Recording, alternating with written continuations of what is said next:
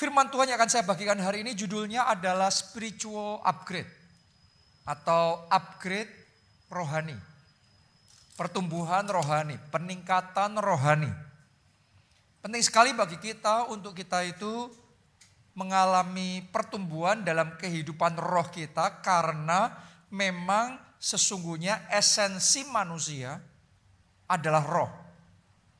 Nah, kita mengatakan bahwa manusia diciptakan tiga bagian, roh, jiwa, dan tubuh.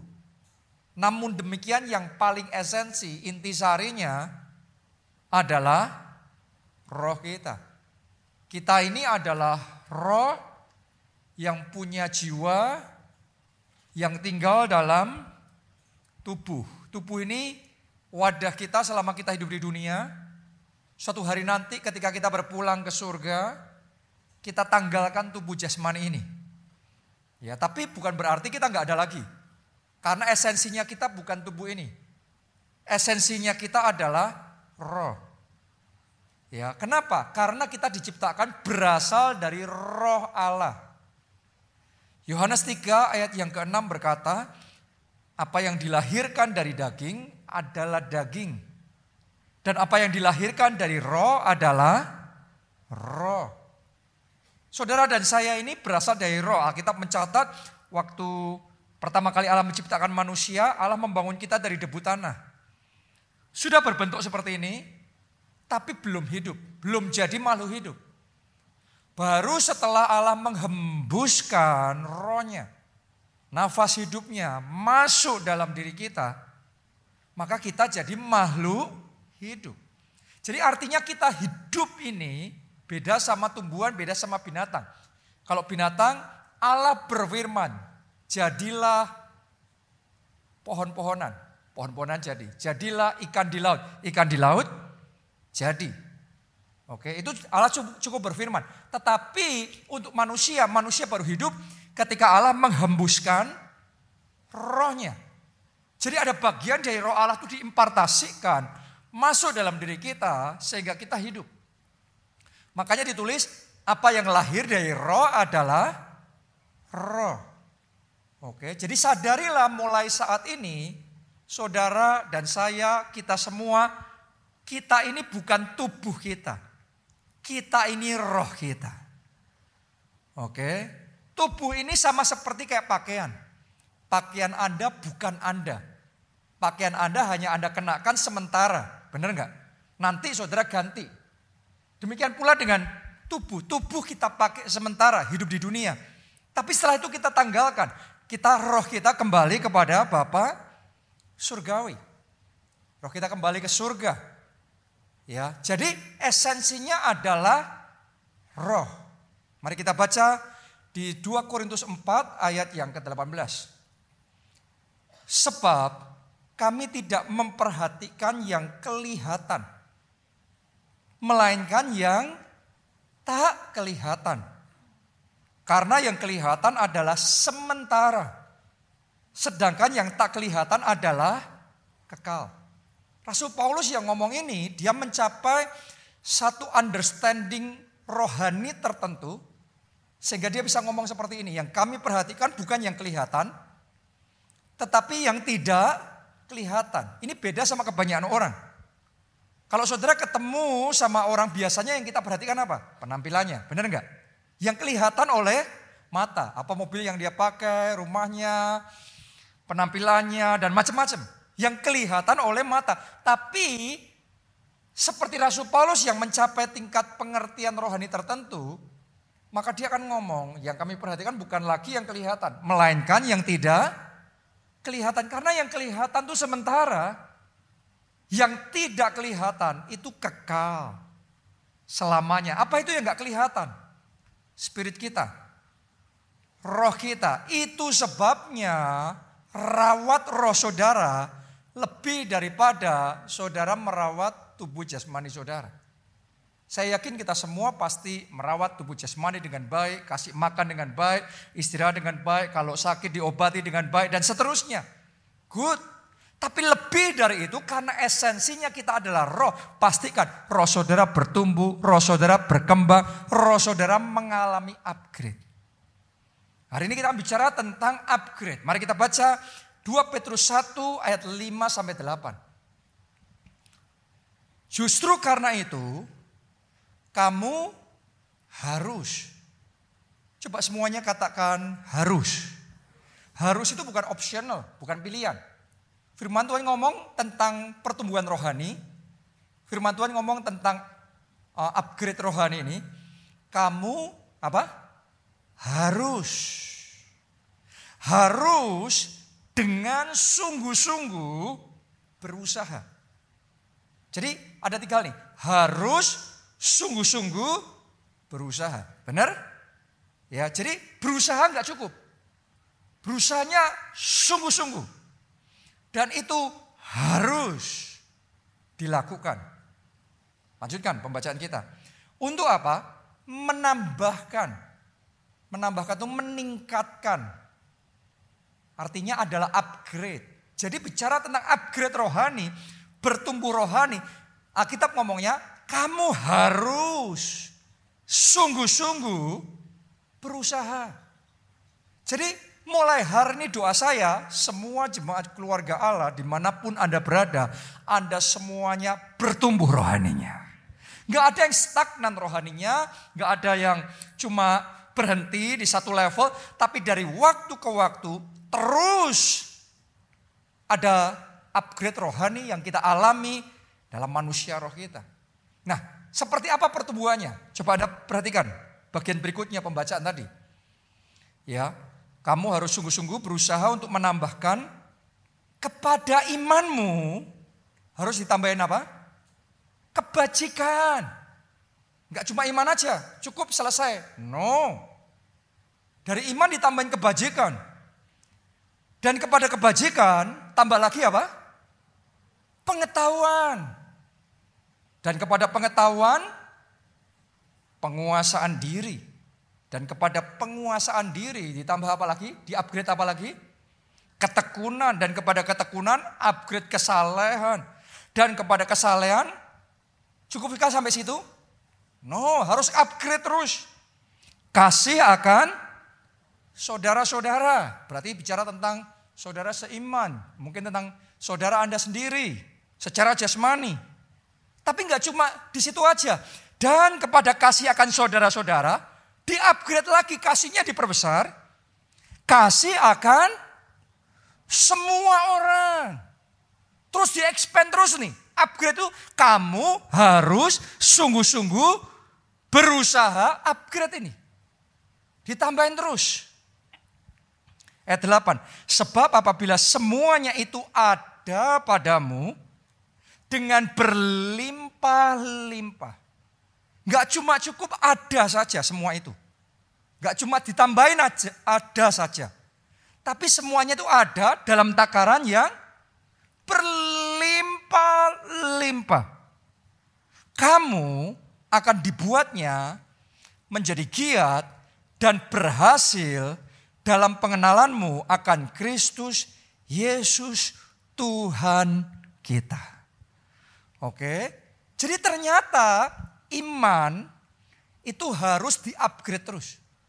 Siapa di sini yang ada iman hati yang percaya sama Yesus di hati saudara? Siapa yang percaya sama Yesus? Boleh angkat tangan. Siapa yang hatinya cinta Yesus boleh angkat tangan juga. Nah itu iman. Hati yang percaya, hati yang mengasihi Tuhan. Itu iman. Tapi saya mau ngomong sama saudara. Iman itu nggak cukup sampai di situ saja. Iman itu harus bertumbuh. Iman itu harus ditambahkan. Harus di-upgrade. Kadang-kadang saya dengar orang Kristen berkata, Pak, yang penting itu hati. Yang lainnya nggak penting. Benar nggak menurut saudara? Ya benar ya salah. Karena memang yang terpenting adalah hati yang percaya Tuhan. Boleh katakan amin saudara. Yang terpenting betul adalah hati yang cinta Tuhan. Tapi nggak cuma itu saja. Kalau itu saja jadi salah. Karena tadi ayat itu berkata, kamu harus dengan sungguh-sungguh mengusahakan untuk apa? Menambahkan kepada imanmu kesalehan. Kepada kesalehan pengetahuan. Bahkan pengetahuan pun harus Ditambah banyak orang Kristen cuma salah, banyak orang Kristen cinta Tuhan, percaya Tuhan tapi nggak nambahin pengetahuannya. Karena itu ketinggalan. Karena nggak di-upgrade. Anda punya handphone zaman jadul dulu nggak di-upgrade, sekarang saudara mau pakai untuk aplikasi-aplikasi yang baru bisa nggak? Nggak bisa. Karena nggak di-upgrade. Jadi saya berdoa mulai hari ini tanpa terkecuali kita semua kehidupan roh kita dari waktu ke waktu terus di-upgrade, terus diperluas, terus ditambahkan mengalami pertumbuhan rohani yang pesat dalam hidup kita. Amin. Kita kasih tepuk tangan yang paling meriah buat Tuhan kita. Lihat Yesus juga di-upgrade dari waktu ke waktu. Waktu dia jadi manusia, dia di-upgrade. Makin hari hikmatnya makin besar. Kuasa yang kuasa Allah yang bekerja dalam hidupnya makin besar karunia-karunia roh yang bermanifestasi melalui pelayanannya makin besar. Jadi ada upgrade dari waktu ke waktu. Yusuf juga sama. Ada beda besar sebelum dan sesudah di-upgrade. Sebelum di-upgrade dia hanya anak manja di rumah bapaknya. Enggak terlalu ada hal yang prestasi yang membanggakan. Tapi setelah Yusuf di-upgrade, dengan hikmah di-upgrade jadi tahan uji. Di-upgrade dengan ketekunan, di-upgrade dengan karakter yang luar biasa. Sekarang dia ready dan Allah bisa pakai dia jadi Perdana Menteri atas seluruh Mesir. Kelasnya beda. Sebelum di-upgrade dan sudah di-upgrade. Kelasnya melakukan sesuatu bersama dengan Tuhan, menggenapi rencana Tuhan, itu jauh lebih besar. Sama-sama hati yang cinta Tuhan punya iman kalau ditambahin kesalehan, ditambahin pengetahuan, ditambahin hikmat, ditambahin ketekunan, ditambahin semua upgrade-upgrade yang dibutuhkan, maka rencana Allah yang besar akan tergenapi dalam hidup saudara. Kalau kita hanya berhenti pada iman yang percaya dan cinta Tuhan itu aja, nggak mau upgrade, kita ketinggalan. Benar yang terpenting hati, tapi hari ini Anda harus mengalami spiritual upgrade manusia roh kita harus bertumbuh. Ya tadi kita sudah baca di ayat itu, hal apa saja yang harus di-upgrade dalam manusia roh kita. Tapi sekarang saya ingin fokus untuk membahas empat area yang perlu di-upgrade dalam manusia roh kita. Saya mulai yang pertama. Hikmat. Hikmat kita harus di-upgrade. Amsal 1 ayat 1 sampai 5. Amsal-amsal Salomo bin Daud, Raja Israel. Untuk mengetahui hikmat dan didikan. Untuk apa? Berikutnya itu, untuk apa? Mengerti. Coba semuanya katakan untuk mengerti. Butuh hikmat kita di-upgrade baru bisa ngerti. Sama-sama menghadapi masalah yang sama, kita punya kapasitas untuk mengerti situasi dan tidak mengerti situasi, nanti hasil akhirnya beda. Jadi kita perlu doa minta sama Tuhan, Tuhan upgrade kapasitasku untuk mengerti. Kalau Anda di-upgrade hikmatmu oleh Tuhan, Tuhan akan memampukan sudah mengerti what to do. Mengerti apa yang harus dilakukan, apa yang tidak boleh dilakukan, siapa yang harus kita ketemui, solusi apa yang harus kita kerjakan. Kita bisa mengerti, kalau enggak dikasih hikmat, kita tidak mengerti. Kita seperti kayak di dalam kegelapan. Orang kalau dalam kegelapan ngeraba saja. Enggak ngerti makanya dia kesandung-sandung. Berapa banyak orang selalu kesandung-sandung dalam hidupnya. Rugi ini, kena tipu itu. Karena enggak mengerti. Gampang kena tipu, gampang kesandung, jatuh lagi, gagal lagi.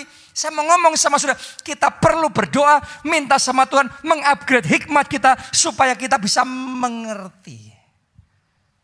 Hikmat dari Tuhan itu yang membuat orang yang tadinya tidak ngerti, sekarang ngerti, pikirannya terang. Crystal clear cara berpikirnya itu jernih. Keputusannya tajam. Kalau Anda di-upgrade hikmat mulai Tuhan, kau ngerti keputusan ini yang benar. Ini cara melakukannya. Ini cara untuk sampai ke sana. Kalau engkau ngerti dan kau jalan melalui pengertian yang dari Tuhan itu. Maka yang kau kerjakan dibuat Tuhan berhasil. Tapi itu dibutuhkan hikmat. Makanya tadi firman Tuhan ngomong, kamu harus sungguh-sungguh mengusahakan. Jangan cuma iman aja. Iman ditambah ini, ditambah itu, ditambah macam-macam. Lanjutkan lagi pembacaan kita. Untuk mengerti kata-kata yang bermakna. Untuk menerima didikan yang menjadikan pandai. Tahukah saudara, hikmat Tuhan menjadikan pandai. Banyak anak Tuhan yang miss bagian ini. Gak perlu pinter, yang penting cinta Tuhan. No, kita mau kamu harus sungguh-sungguh mengusahakannya. Iman ditambah pengetahuan, iman ditambah hikmat. Kalau engkau terima hikmat dari Tuhan, jadi pandai. Tadinya nggak pandai, sekarang otaknya bisa encer. Brand kita bisa berpikir dengan lebih baik. Lebih kreatif, lebih optimal cara berpikir kita. Ngerti ngambil keputusan yang benar. Ngerti cara menganalisa yang benar. Cara, cara menyelesaikan masalah yang baik. Butuh diperbesar dalam kapasitas hikmat. Karena hikmat itu menjadikan pandai. Serta kebenaran, keadilan, dan kejujuran. Untuk memberikan apa? Kecerdasan. Jadi kecerdasan itu bisa diberikan firman Tuhan ngomong. Makanya begitu Daniel terima itu dari Tuhan, hikmat itu. Dia terima kecerdasan. Dia sepuluh kali lipat lebih cerdas dari orang-orang paling cerdas di zamannya. Karena dia menerima kecerdasan. Kepada orang-orang yang tak berpengalaman, pengetahuan, serta kebijaksanaan kepada orang-orang muda. Baiklah orang bijak mendengar dan menambah ilmu. Dan baiklah orang yang berpengertian memperoleh bahan pertimbangan. Jadi ternyata jadi anak Tuhan harus belajar. Yang mengerti boleh katakan amin saudara. Saya ketemu sama anak-anak Tuhan yang suka berdoa tapi nggak suka belajar. Makanya dia akan terheran-heran terus dalam hidupnya. Kok salah terus langkahnya? Kok nggak kebenaran terus? Tuhan kok aku diuji terus? Bukan Tuhan yang menguji kita. Kita berhenti, nggak upgrade. Imannya nggak di-upgrade dengan hikmat. Akibatnya apa? Salah terus. Padahal Yesus sendiri yang berkata, kamu harus tulus seperti merpati. Kemudian apa? Cerdik seperti ular. Seperti ular. Jangan alergi sama ular.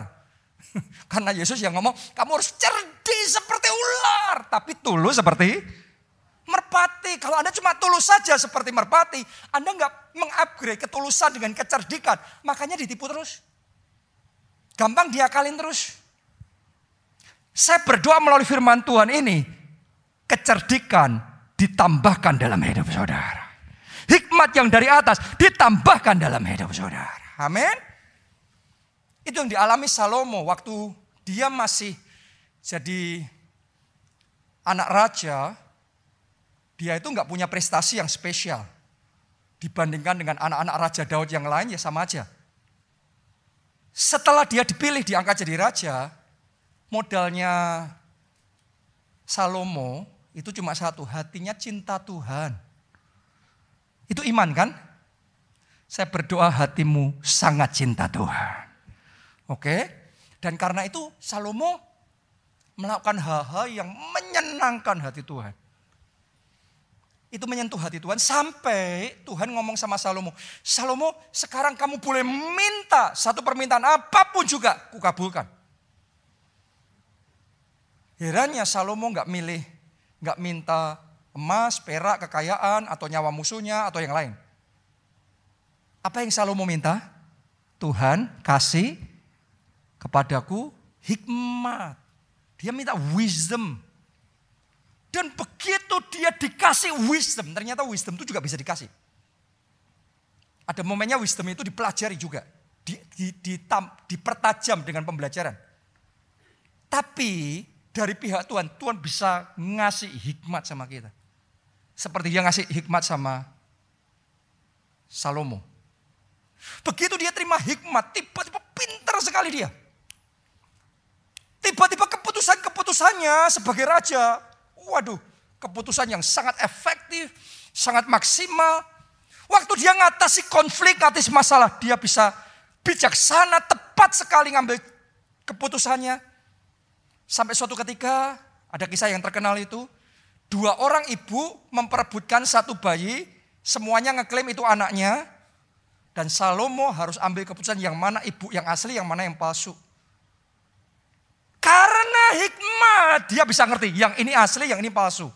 Banyak orang Kristen banyak berdoa tapi tidak menambahkan doanya dengan hikmat. Nggak pernah ngerti yang asli dan yang palsu. Yang jalan yang benar, yang salah. Teman yang benar, teman nggak benar. Kenapa? Lack of wisdom. Kurang hikmat. Minta sama Tuhan seperti Salomo ditambah hikmat. Salomo ngerti.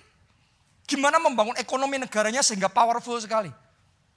Di zamannya Salomo, itu mereka saking diberkatinya, sampai dicatat tidak ada orang miskin di antara mereka. Kenapa? Semuanya keberkatan, semuanya sukses, semuanya maju.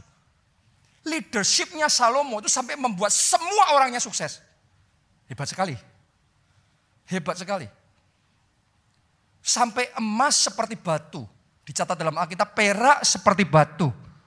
Mereka cap sampai puncak kemakmuran luar biasa. Kenapa? By the power of wisdom.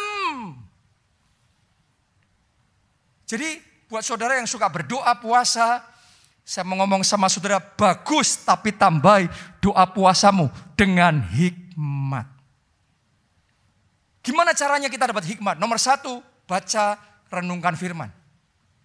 Tahukah saudara, firman Tuhan kalau Anda baca dan Anda renungkan, firman itu berkuasa mencerdaskan kita.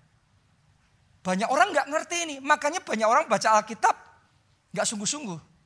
Dianggap kayak beban. Padahal baca Alkitab itu adalah mencerdaskan otak kita, pemikiran kita, diperbesar kapasitasnya.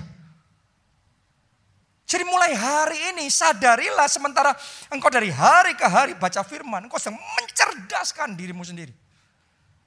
Itu yang dilakukan oleh orang Yahudi. Orang Yahudi itu diakui sama Hampir semua orang di seluruh dunia, mereka ini orang-orang pintar sekali. Kenapa? Sederhana, karena mereka terima firman Tuhan. Alkitab ngomong bahwa orang tua ajarilah anakmu berulang-ulang waktu duduk, waktu berdiri, waktu tidur, waktu di rumah. Semuanya disuruh nanemin sejak dari kecil. Nah orang Kristen kebanyakan nerima firman itu sebagai himbauan. Boleh dilakukan, boleh tidak. Ya nggak ngalami apa-apa. Tapi orang Yahudi ada boleh teliti. Budayanya mereka sejak kecil Taurat itu ditanemin benar-benar. Itu literally. Jadi kata-kata ayat-ayat dalam firman itu benar-benar dikerjakan sungguh-sungguh. Karena itu otaknya pinter-pinternya luar biasa. Semua teknologi-teknologi yang kita nikmati, yang kita pakai, yang paling maju. Itu di belakangnya itu ada orang-orang Yahudi. Kenapa? Firman Tuhan mencerdaskan. Saya mau ngomong begini, ketika Anda mendengarkan firman Tuhan diberitakan seperti ini.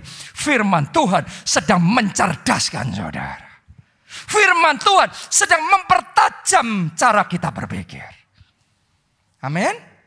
Jadi baca Alkitab saudara, renungkan itu. Yang kedua baca juga pelajari material-material terkait dengan bidang saudara masing-masing. Kita punya bidang yang beda-beda kan? Jangan kerjakan bidang saudara asal. Anda harus pelajari sampai di level master. Penguasaan seorang terhadap setiap bidang itu beda-beda. Ada yang cuma basic. Ada yang intermediate. Ada yang advance, ada yang master. Anda harus memastering bidang saudara. Di mana Anda dipercayakan di situ, Anda harus jadi masternya di sana. Keahlian saudara harus sampai di level level master di situ. Sementara engkau menggali, diperlengkapi dengan hikmat seperti itu. Saya mau ngomong sama saudara, unlimited terobosan yang bisa Anda alami dalam hidup saudara. Kemenangan-kemenangan baru Tuhan kerjakan dalam hidupmu. Boleh katakan amin, tepuk tangannya yang paling meriah buat Tuhan kita.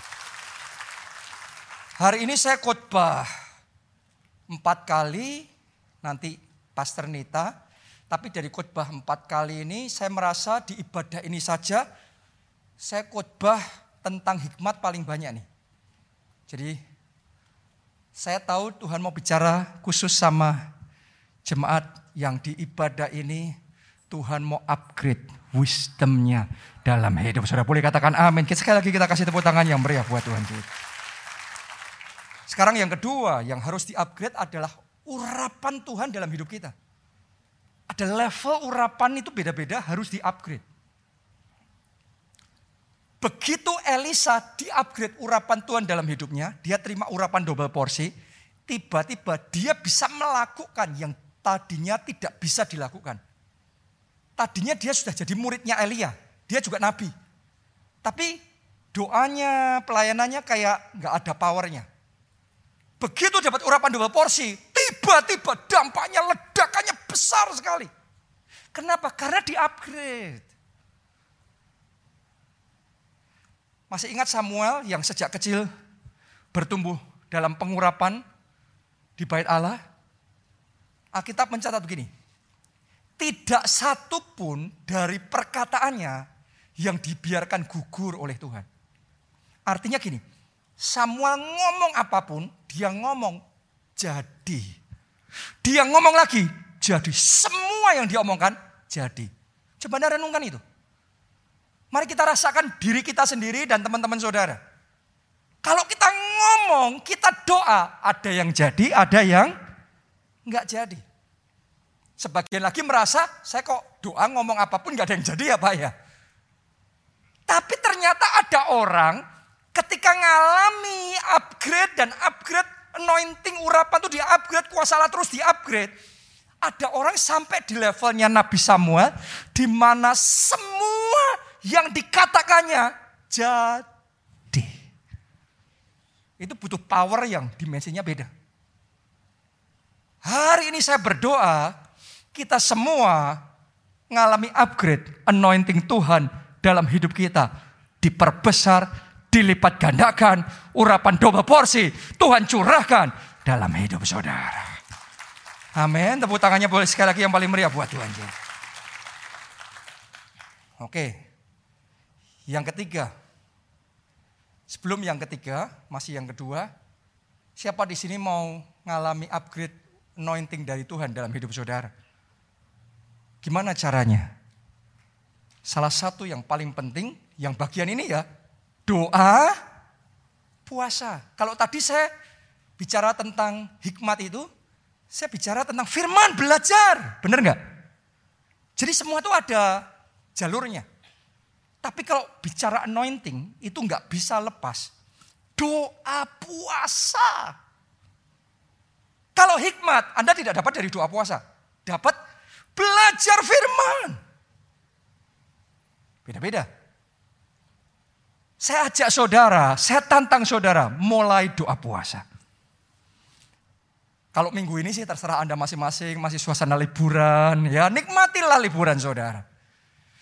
Tapi mulai 9 Mei gereja kita akan adakan gerakan doa puasa 40 hari. Sadarkah saudara bahwa itu momen anointing kuasa Tuhan dalam hidup kita diperbesar, dilipat gandakan, di-upgrade urapan Allah dalam hidup saudara. Karena itu ikut doa puasa. Jangan lewatkan itu. Itu momen yang berharga sekali. Sekarang yang ketiga, apalagi yang harus di-upgrade. Kasih, bukan cuma hikmat, bukan berhenti sampai di urapan, tapi kasih kita juga harus di-upgrade. Yohanes 3 ayat 16 berkata, karena begitu besar kasih Allah akan dunia. Jadi ternyata kasih Allah pun diukur, ada takarannya, dan ukurannya begitu besar. Kasih setiap orang juga ada ukurannya yang beda-beda. Ada yang ukurannya besar, ada yang ukurannya sedang, ada yang ukurannya kasihnya kecil. Kalau kita ukuran kasihnya kecil, belum di-upgrade, ngelihat orang susah saja, di hati nggak kerasa. Ngelihat orang mengalami penderitaan luar biasa, kayak di hati itu kayak Ya oke lah orang susah, semua orang juga susah. Tapi kayak nggak ada belas kasihan, nggak ada nggak ada yang namanya tergerak, nggak bisa ngerasain kesedihannya orang.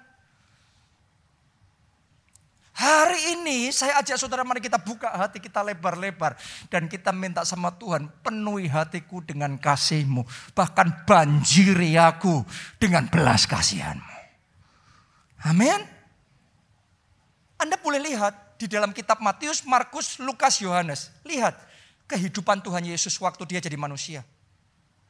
Dia pelayanan keliling ketemu sama macam-macam orang, lihat orang macam-macam frase yang sama Anda akan terus baca berulang-ulang. Maka tergeraklah hati Yesus oleh belas kasihan. Itu diulangi terus-menerus. Frase itu. Dia melihat orang sakit, orang dalam penderitaan, terbelenggu oleh kuasa roh jahat. Maka tergeraklah hati Yesus oleh belas kasihan. Dia melihat orang nggak makan seharian, maka tergeraklah hati Yesus oleh belas kasihan. Dia melihat domba-domba yang tidak tergembala dengan baik, maka tergeraklah hati Yesus oleh belas kasihan. Jadi ternyata orang kalau hat, kasihnya besar, gampang tergerak oleh belas kasihan. Kenapa? Kasih yang menggerakkan dia. Kalau kasihnya kecil nggak cukup menggerakkan kita. Oh, saya berdoa Hari ini kasih Allah itu membanjiri hati saudara. Hari ini hatimu, kasihmu di-upgrade dengan kasih Allah yang ajaib itu. Seperti yang dialami oleh Petrus. Petrus tadinya kasihnya kasih filio, kasih manusia. Di-upgrade jadi kasih agape, kasih Allah. Ceritanya waktu itu semua murid-muridnya mengeklaim kepada Yesus. Kami mengasihi engkau. Petrus berkata, aku mengasihi engkau. Aku rela mati bagi engkau. Hebat ya klaimnya. Dan saya yakin itu tulus. Tapi nggak lama dia ngomong itu, Yesus ditangkap untuk disalibkan. Dia lari, saudaraku. Dia menyelamatkan dirinya sendiri. Saya mau tanya sama saudara. Artinya Petrus benar-benar mengasihi Yesus apa tidak? Saya percaya dia benar mengasihi Yesus. Tapi kasihnya belum cukup besar ketika taruhannya nyawa. Benar apa tidak? Akhirnya Yesus disalibkan mati. Pada hari ketiga dia bangkit kembali terus dia 40 hari menampakkan diri berulang-ulang sama murid-muridnya. Satu kali dia menampakkan diri sama Petrus dan dia berkata, Petrus, Simon, apakah engkau mengasihi aku? Dalam bahasa aslinya Yesus itu tanya gini, Petrus, apakah engkau mengasihi aku dengan kasih Allah? Petrus, apakah engkau agape? Agape itu apa? Kasih Allah. Mengasihi aku dengan kasih Allah. Simon yang sudah ngerti tadinya dia ngomong-ngomong mengasihi, mengasihi, ngeklaim-ngeklaim. Tapi terus dia lari meninggalkan Yesus. Dia hanya jawab gini, ya Tuhan aku fileo engkau. Aku mengasihi engkau. Tapi bisanya fileo. Makanya Yesus diulangi lagi. Pertanyaan yang sama. Simon apakah engkau Agape. Mengasihi aku dengan kasih Allah. Simon tetap ngomongnya, Tuhan aku filio engkau. Akhirnya yang ketiga kalinya Yesus ngambil keputusan turun ke levelnya Petrus. Dia ngerti Petrus belum bisa. Terus dia ngomong, Petrus apakah engkau filio aku? Dia nggak tanya lagi agape, dia tanya apa? Filio aku. Petrus nangis hancur hati dan dia ngomong guru engkau tahu semuanya. Engkau tahu apa yang ada dalam hatiku. Engkau tahu aku filio engkau. Hari itu Petrus hanya sampai di level filio. Tapi hari itu dia dibanjiri dengan kasih Allah. Sejak hari itu kasihnya terus bertumbuh tambah besar tambah besar. Sampai suatu hari aniaya berat datang ke gereja Tuhan. Dan dia mau melarikan diri lagi dalam perjalanannya melarikan diri, ini menurut sejarah gereja, dia papasan sama Yesus. Terus kemudian tanya, Guru, Yesus Tuhan engkau mau ke mana? Yesus ngomong, aku mau ke sana disalibkan lagi. Tiba-tiba Petrus sadar bahwa dia sedang melarikan diri yang sama seperti dulu. Dia langsung ambil keputusan balik Dia balik, dia menyerahkan diri jadi martir bagi Yesus. Disalibkan terbalik. Lebih sakit dari Yesus. Hari itu omongannya yang dulu cuma bisa filio. Kasihnya disempurnakan hari itu. Petrus agape kepada Yesus.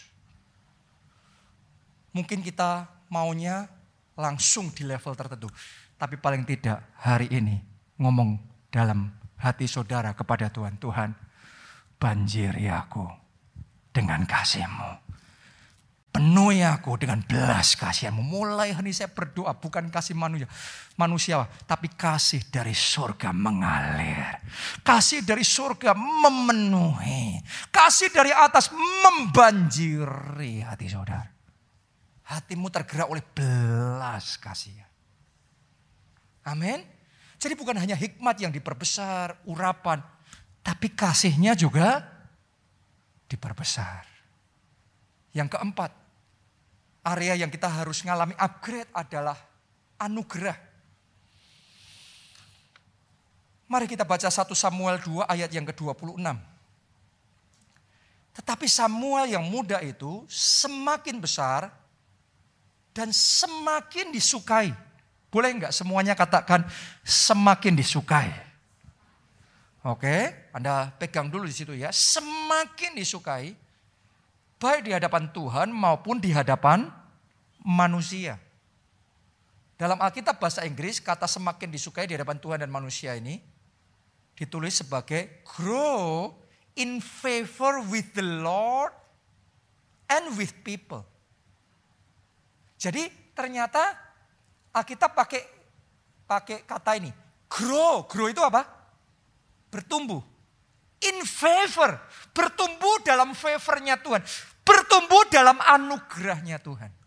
Oke. Nah, kebanyakan orang Kristen ketika berpikir tentang anugerah, yang ada dalam benak kita adalah anugerah itu inisiatifnya Tuhan.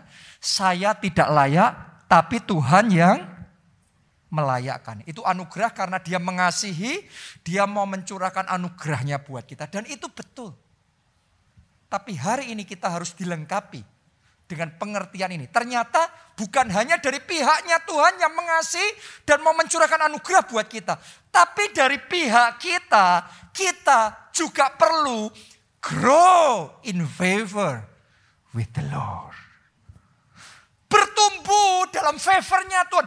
Bertumbuh dalam anugerahnya Tuhan. Seperti firman Tuhan minggu lalu. Kalau saudara orang tua punya anak, Pasti sayang sama anak dong. Benar gak? Orang tua sayang, mengasihi anak. Tapi anak saudara kalau responnya menolak kasih saudara. Gak mau Anda, dia gak mau deket sama saudara. Dia maunya ngelawan, dia berontak sama saudara. Dibandingkan kalau anak yang sama, anak yang sama. Dia meresponi kasih saudara. Dia juga mau deket sama saudara. Dia maunya nyenengin hati saudara. Saya mau tanya sama saudara.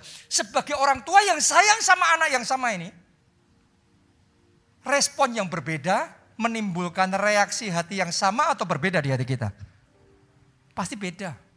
Bukan karena mau mengasihi atau mau membenci dia. Tapi responnya dia turut berbeda. Semakin dia meresponi kasih saudara, semakin dia akan grow in favor with the parents. Bertumbuh dalam favor di mata papanya, mamanya. Benar apa tidak? Kita sama Tuhan kayak gitu. Tuhan tuh pasti sayang sama kita. Boleh katakan amin saudaraku. Tuhan kepingin mencurahkan anugerahnya dalam hidup kita. Boleh katakan amin lagi. Tapi respon kita menentukan seberapa jauh. Kita itu bertumbuh dalam kasihnya, dalam anugerahnya, dalam favornya Tuhan. Kalau saudara ngerti gimana nyenengkan hati Tuhan. Dan bertumbuh dalam anugerahnya mulai hari ini. Anda akan dibawa dalam kehidupan yang Jalan sama Tuhan tuh indah. Jalan sama Tuhan tuh manis.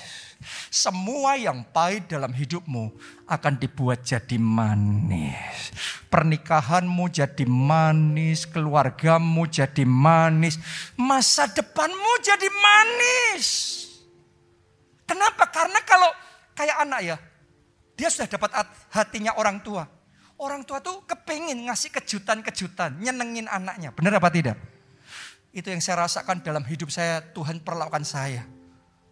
Saya sama istri saya tuh sering kali cuma, sering dari waktu ke waktu tuh ngobrol tuh, cuma ngomongnya, Tuhan baik banget ya, Tuhan baik banget. Bukan sekedar untuk berkat-berkat yang besar, tapi hal-hal yang kecil yang Tuhan lakukan tuh membuat kita tuh terharu. Tuhan baik ya, kita Hal kecil gitu aja Tuhan care, Tuhan peduli, Tuhan lakuin tuh buat kita. Kita kaget, wow Tuhan baik banget ya. Isinya kayak gitu. Mulai hari ini kejutan-kejutan Tuhan akan berikan. Kejutan-kejutan yang manis, kejutan-kejutan yang indah. Tuhan akan kerjakan dalam hidup saudara. Karena itu grow in favor. Ayat firman Tuhan minggu lalu. Kepada orang yang dicintainya tidur pun diberkati Tuhan. Ini bukan urusan sekedar berkat materi saudaraku. Ini urusan seorang bapak yang sayang sama anaknya akan cari jalan gimana nyenengin hati anaknya ganti. Bukan cuma kita nyenengin hati Tuhan loh. Bapak yang baik itu suka anaknya juga seneng. Makanya dikasih kejutan lagi, dibawa ngelihat nikmati, wow, perjalanan yang indah bersama dengan Tuhan. Makanya jadi orang Kristen jangan cuma formalitas. Oh ya minggu ibadah selesai sudah. Anda hubungannya hubungan formalitas lain sama hubungan kasih. Beda sama saudara masuk dalam dimensi anugerah. Lain. Mulai hari ini doa saya, anugerahnya diperbesar, anugerahnya dilipat gandakan, anugerahnya berlimpah-limpah dalam hidupmu. Mau saudaraku? Mari bangkit berdiri. Berhembuslah. Oh,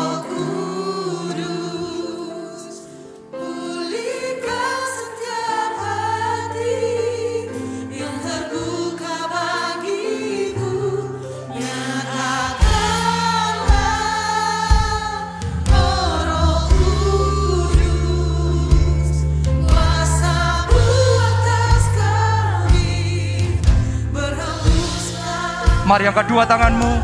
Berhembuslah oh Pulihkan setiap hati yang terbuka bagimu. Nyatakanlah oh roh kudus kuasamu atas kami berhembus berhembuslah oh roh pulihkan setiap hati yang terbuka bagimu. Nyatakanlah oh roh kuasamu atas kami penuhi hati Alkitab berkata, apa yang dilahirkan dari daging adalah daging, apa yang dilahirkan dari roh adalah roh. Makanya Yesus berkata, kamu harus lahir baru, lahir kembali dari roh kudus. Gimana caranya lahir dari roh kudus? Terima Yesus sebagai Tuhan dan Juru Selamat. Anda yang mau terima Yesus sebagai Tuhan dan Juru Selamat. Ini momen saudara. Mari kita angkat dua tangan kita, ikuti doa ini. Katakan Tuhan Yesus, masuklah dalam hatiku. Jadi Tuhan dan Juru Selamatku. Ampuni dosa-dosaku. Selamatkan hidupku. Mulai sekarang, hidupku milik Tuhan Yesus. Dan aku percaya, aku sudah lahir baru Aku sudah diselamatkan. Di dalam nama Tuhan Yesus. Amin. Sekarang saya mau berdoa buat Anda yang mau mengalami spiritual upgrade. Yang pertama siapa yang mau hikmat ilahi itu ditambahkan dalam hidup saudara. Mari angkat dua tangan saudara dan katakan Tuhan Yesus tambahkan padaku hikmat ilahi. Hikmat dari atas. Tambahkan. Perbesar.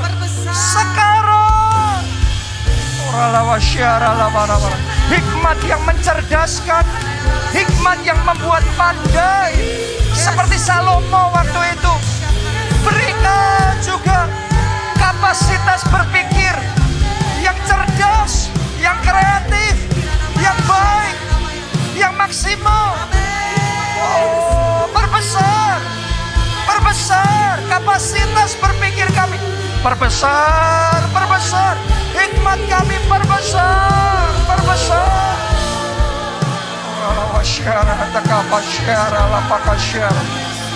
Oh,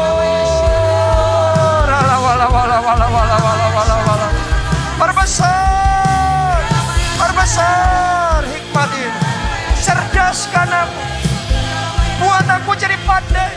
pikiranku jadi terang, sehingga aku bisa ambil keputusan yang benar.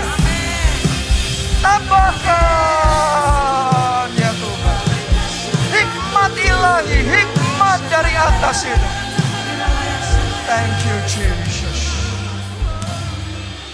Yang kedua, saya mau berdoa supaya kita semua bertumbuh juga dalam level anointing, level urapan. Seperti yang dialami oleh Elisa, seperti yang dialami oleh Tuhan Yesus.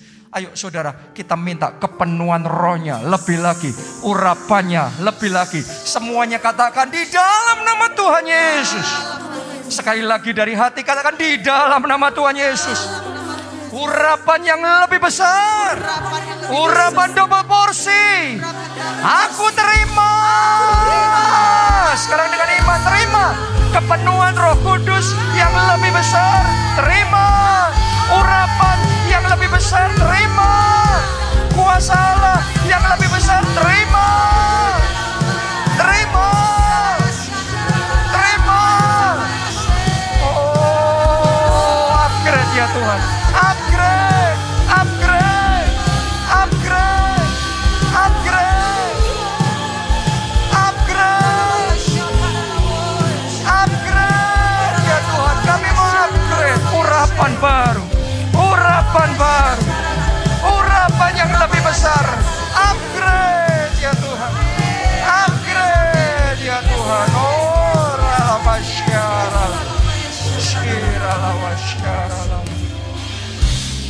Ketiga saudaraku, kita juga mau berdoa supaya hati kita, sekarang hati, hati kita biarlah dipenuhi dengan kasih agape, kasih dari surga, belas kasihan dari Tuhan memenuhi hati kita. Anda yang mau itu, mari dari hatimu Anda buka hati lebar-lebar, Anda angkat dua tangan tinggi-tinggi dan katakan Tuhan Yesus, penuhi hati ini dengan kasih-Mu lebih lagi. Mari masing-masing berdoa. Belas kasihan yang dari Tuhan penuhi hati ini. Penuhi, kobarkan ya Tuhan. Belas kasihan surgawi mengalir. Kasih dari surga mengalir. Penuhi hati kami. Penuhi. Kasihmu ya Tuhan. Kasihmu ya Tuhan. Kasihmu ya Tuhan. Belas kasihan mengalir. Mengalir. Mengalir. Oh Jesus. Terima kasih Tuhan. Yang terakhir saudaraku. Firman Tuhan berkata tentang grow in favor with the Lord. Bertumbuh dalam anugerah Tuhan. Bukan cuma Tuhan yang sayang, mengasihi dan mau curahkan anugerahnya. Tapi kita perlu minta diajari oleh Tuhan supaya kita bisa bertumbuh dalam anugerahnya. Diajari oleh Tuhan supaya kita bisa meresponi, bisa taat, bisa menyenangkan hatinya. Saya mau berdoa, biarlah anugerahnya itu diperbesar dalam hidup saudara. Saat nih, mari angkat dua tangan sekali lagi dan katakan di dalam nama Yesus. Anugerah Tuhan yang lebih besar tercurah. Mari semuanya angkat suara berdoa. Aku terima. Anugerah yang lebih besar aku terima. Perbesar ya Tuhan anugerahmu, anugerahmu, anugerahmu. Untuk setiap anak-anakmu yang mengasihi engkau. Berbesar ya Tuhan, ajari kami. Ajari kami bertumbuh dalam anugerah. Ajari kami meresponi, menyenangkan hati Tuhan. Ajari kami taat, ajari kami suka mendekat sama Tuhan. Ajari kami ya Tuhan.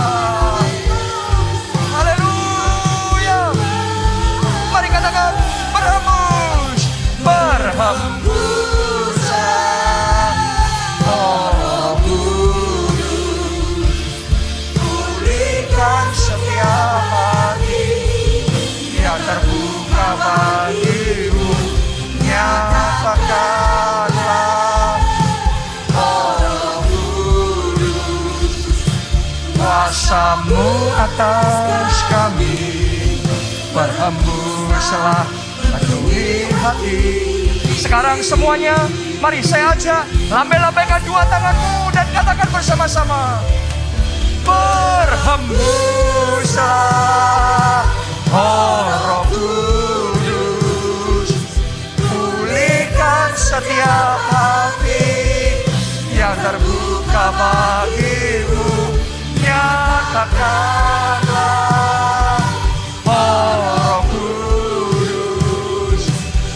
kuasamu atas kami. Berhembuslah penuhi hati ini. Kuasamu atas kami. Berhembuslah penuhi hati ini. Kuasamu atas kami. Berhembuslah penuhi hati ini. Haleluya. Terima kasih. Mari angkat kedua tangan saudara dan terima berkat Tuhan ini. Diberkatilah saudara oleh Tuhan. Diberkatilah keluargamu oleh Tuhan. Diberkatilah studi dan pekerjaan saudara oleh Tuhan. Diberkatilah kesehatan dan masa depan saudara oleh Tuhan. Dan diberkatilah pertumbuhan rohani serta pemberitaan Injilmu sehingga melalui hidupmu jiwa-jiwa diselamatkan. Dalam anugerah Allah Bapa, cinta kasih Yesus Kristus, persekutuan dengan Roh Kudus sekarang sampai selama-lamanya. Mari bersama-sama katakan Amém.